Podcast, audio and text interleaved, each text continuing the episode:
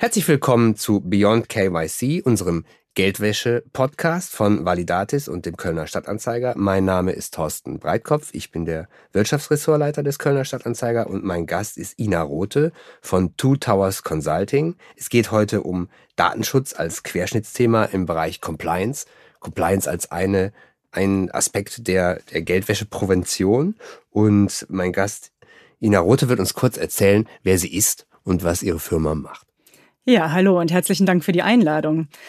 Ich bin die Geschäftsführerin von Two Towers Consulting und wie der Name schon verrät, dem einen oder der anderen, beraten wir im Bereich unter anderem Geldwäsche, Compliance, aber eben auch Datenschutz und sonstige Compliance-Themen. Ich selber bin seit vielen Jahren im weiteren Bereich der Compliance tätig und aktuell mehrfache Datenschutzbeauftragte, Compliance-Beauftragte und Geldwäschebeauftragte in externer Funktion. Deine Kunden sind Gewerbetreibende oder Industrie, aber keine privaten, oder? Genau, ganz unterschiedlicher Hintergründe und Branchen. Dann ist ja Datenschutz ein sehr sperriges, abstraktes Wort und eigentlich, glaube ich, für normale Menschen, die sich da nicht beruflich auseinandersetzen, ein absoluter Nervpunkt. Also so, äh, wenn ich irgendwo Datenschutz beim Betreten einer Seite sehe, bin ich eigentlich schon genervt. Deswegen jetzt mal mehr in die Tiefe. Was nervt deine Kunden am meisten an diesem sperrigen Begriff Datenschutz? Also völlig nachvollziehbar, dass das nervt. Persönlich bin ich ja auch davon betroffen. Beim Datenschutz geht es ja im Prinzip um den Schutz der Betroffenen, also der von der Datenverarbeitung jedweder Art Betroffenen. Das sind also du und ich auch mhm. zum Beispiel. Ne? Mm, das sind aber eben häufig auch die Kunden unserer Kunden oder äh, Verbraucher, andere Unternehmen und deren Angestellte. Was nervt unsere Kunden? Es nervt natürlich eben das, was du eingangs gesagt hast. Das ist abstrakt. Es ist ein extrem umfassendes Thema mit so vielen Teilaspekten, die selbst die Juristen unter uns, die das tagtäglich als Thema haben und äh, dazu beraten, an der einen oder anderen Stelle überfordert informatorisch. So, und die Kunden sind natürlich auf sich allein gestellt häufig vom Gesetzgeber. Viele ihrer Praxisanwendungsbeispiele sind nicht mitbedacht. Alles ist im Ermessen und dieses Ermessen eben auszugestalten, das ist eine wirklich schwierige Angelegenheit und sorgt für enorm viel Frust. Mhm. Unter anderem auch in der Geldwäsche-Compliance, die auf der anderen Seite gesetzlich vorschreibt, sehr, sehr viele Daten zu sammeln von denen, die da geldwäscherechtlich zu prüfen sind. Und dem gegenüber steht dann eben der Datenschutz gegebenenfalls. Sind das Dinge, die sich entgegensetzen, also entgegenstehen? Einmal die Pflicht, Daten zu erheben und andererseits diese überbordende Bürokratie in der Verwaltung der Daten? Tatsächlich, teilweise kann es einem so vorkommen. Also während das Gesetz bestimmte Dinge einigermaßen konkretisiert, die da erhoben werden sollen zu Personen, ist es eben an der anderen Stelle doch wieder mit diesem Angemessenheitscharakter. Das Geldwäschegesetz wie das Datenschutzgesetz. Dann kann es aber sein, dass die Angemessenheit nach Geldwäsche nicht der Angemessenheit des Datenschutzes entspricht.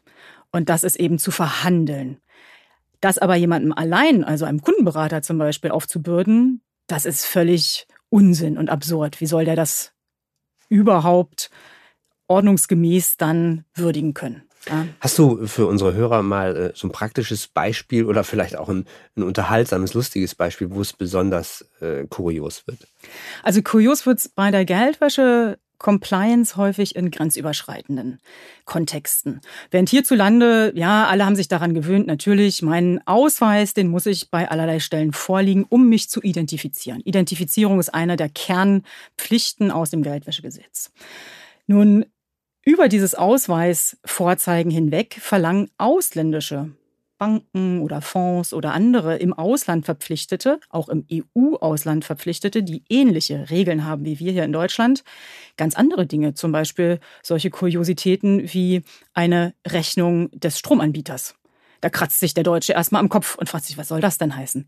Aber wir haben eben in unserem Ausweis verankert die Adressbestätigung. Ja, das ist gesetzlich vorgesehen. Da gibt es äh, eine Reihe von Dingen, die sicherstellen, dass diese Adresse im Ausweis auch gültig ist.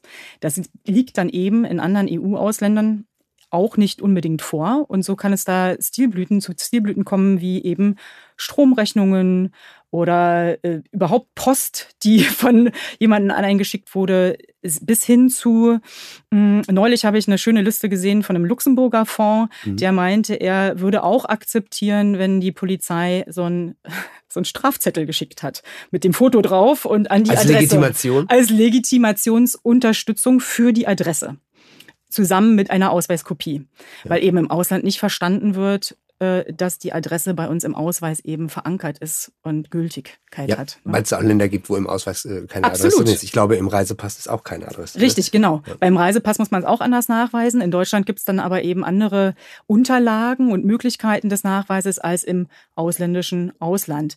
Also das kann äh, sehr, sehr unterschiedlich da sein. Es wird aber eben auch unterschiedlich gehandhabt, manchmal von Unternehmen zu Unternehmen, von Bank zu Bank. Auch das werden einige äh, Hörer möglicherweise kennen. Ja. Mhm. Jetzt bist du ja mehr als deine Kunden mit dem Thema Datenschutz und äh, Geldwäsche befasst. Deswegen an dich persönlich die Frage, und das kann ja auch ein unterhaltsames Beispiel sein, was nervt dich am allermeisten daran. Wir stellen jetzt immer nur auf diese Nervigkeit ab, aber das ist das, wo die normalen Hörer halt äh, dran denken. Ja. Genau. Also es nervt manchmal schon, dass die, dass die Themen nicht holistisch betrachtet werden. Wie gesagt, man kann das gar nicht immer erwarten, weil Unternehmen oder auch Angestellte, die sich ja meistens aus Unternehmenssicht mit diesen Themen beschäftigen und das umsetzen müssen, von denen kann nicht verlangt werden, dass sie sämtliche Gesetze ständig im Kopf haben und wissen, wie sie sie anwenden müssen. Ja. Aber die Unternehmensführung oder auch eine interne Stelle sollte sich schon mit den Themen befassen und sie auch ernst nehmen. Bußgelder in beiden Bereichen Geldwäsche wie aber auch Datenschutz sind sehr hoch. Und auch das Geldwäschegesetz verweist zu Recht auf das Datenschutzgesetz. Ja. Insofern, ähm, das ist, das ist aus unserer Sicht so ein bisschen nervig. Natürlich verdiene ich damit mein Geld. Ja.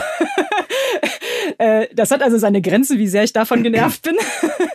Gleichwohl hilft es natürlich, einander zu helfen. Ja? Wenn der Kunde sich ein wenig den Themen annimmt, sie ernst nimmt, sie versucht zumindest einigermaßen zu verstehen. Wir sind ja dafür da, das Detail zu verstehen und dazu zu beraten, wie man es am besten auch praxistauglich umsetzt. Das ist ja das Wichtige. Und äh, aber wenigstens so eine gewisse Akzeptanz, das gehört mhm. dazu. Das ist ein integraler Bestandteil. Mhm. Ich denke, in den letzten Jahren, ich bin Laie, aber die Datenschutzgrundverordnung, die europäische, war wahrscheinlich der größte Einschnitt in, in deiner Branche oder in deiner Thematik. Ähm, der Wikipedia-Eintrag dazu ist schon länger als der Herr der Ringe gefühlt. Ich kam mir so vor. Ähm, jetzt nach vorne geguckt, was sind die, die künftigen Herausforderungen, die auf deine Kunden und damit dich als Berater zukommen? Also die Herausforderungen sind ja schon groß genug. Also die DSGVO, die du an, angemerkt hast, seit 2018 tatsächlich ein Rieseneinschnitt, wobei man in Deutschland sagen muss, es hat zwar Veränderungen verursacht, aber die Gesetzeslage war so anders vorher nicht. Der Druck wurde nur größer durch die höheren Bußgelder. Wir haben auf beiden Seiten, also einerseits auf der Datenschutzseite, andererseits auf der Geldwäscheseite, Gesetzesänderungen noch und nöcher. Also wir versuchen da dran zu bleiben. Es ist ja schon ein Tagesjob für uns. Und das sollen aber eben Unternehmen auch leisten können. Und es kommen weitere. Es kommt eine EU-Verordnung für die Geldwäsche. Das ist noch nicht ganz klar. Die wird natürlich stark auf die DSGVO verweisen. Wir haben aber bei der DSGVO gesehen, dass diese Harmonisierung, die eben damit angestrebt werden sollte, EU-weit, naja, eingeschränkt funktioniert hat. Das Gleiche wird eben auch dann wieder mit der Geldwäsche der Fall sein. Und das andere Thema ist Digitalisierung. Selbstverständlich behelfen sich Unternehmen nicht nur beim Datenschutz und bei all ihren Geschäftsprozessen, auch bei der Geldwäsche-Compliance, Tools, anderen Anbietern, häufig natürlich aus dem EU-Ausland, weil die digitalisierungstechnisch eben oft die bessere Praxisanwendung darstellen. Ja? Datenschutzrechtlich dann aber vielleicht nicht, beziehungsweise muss man das so einfangen datenschutzrechtlich oder es wird teilweise auch unmöglich gemacht oder erschwert datenschutzrechtlich, dass man dann wieder denkt, ich soll doch aber Geldwäscheprävention betreiben, warum lassen Sie mich denn nicht vom Datenschutz? Mhm. Also das sind so diese Verhandlungen zwischen den unterschiedlichen Rechtsgebieten, das wird weiterhin nicht leichter werden. Die DSGVO sollte in der Europäischen Union ähm, möglichst viel vereinheitlichen. Du als Experte Nochmal äh, ergänzend zu eben, hat es geklappt oder wo hapert's? Also es hat insofern geklappt, als es tatsächlich also ein einheitliches Regelset gibt, um Betroffene zu schützen für alle Länder der EU. Andererseits äh, gibt es sogenannte Öffnungsklauseln. Das heißt, die Nationen, die EU-Staaten können zusätzlich eigene Regeln treffen. Deutschland hat zum Beispiel das Bundesdatenschutzgesetz, das dürfte allen ein Begriff sein. Diese Art von Beschäftigten-Datenschutz, die gibt es in anderen EU-Ländern zum Beispiel hm. Ja, also da geht's schon los. Und das ist nur die Spitze des Eisbergs, wo sich die Harmonisierung einfach schon still klammheimlich verabschiedet hat hm. und oder auch nie eingestellt hat. Dazu kommt natürlich, dass jedes Land unterschiedliche Aufsichten hat, die unterschiedlich auslegen, unterschiedlich beraten. In Deutschland im Datenschutzbereich sind es allein 16 plus die Bundesbehörde. Und auf der Geldwäscheseite, die sich zwar damit nicht auseinandersetzen, sieht es ja noch dramatischer aus. Da sind es über 350 Aufsichten. Wie da eine Vereinheitlichung gedacht sein soll. Das ist allein Deutschland. Ja. Hm ist mir ohnehin ein Rätsel. Es ist immer ein hehres Ziel. Es kann helfen, aber wir haben gesehen bei der EU-DSGVO, dass es durchaus, ja, da ist noch Luft nach oben, ja, mit der mhm. Harmonisierung. Mhm. Du sagtest, du berätst Firmen, aber du seist auch selbst Datenschutzbeauftragte in bestimmten Richtig. Positionen. Als letzten Punkt mal, Erklär mal einem Laien, was ein Datenschutzbeauftragter den ganzen Tag macht.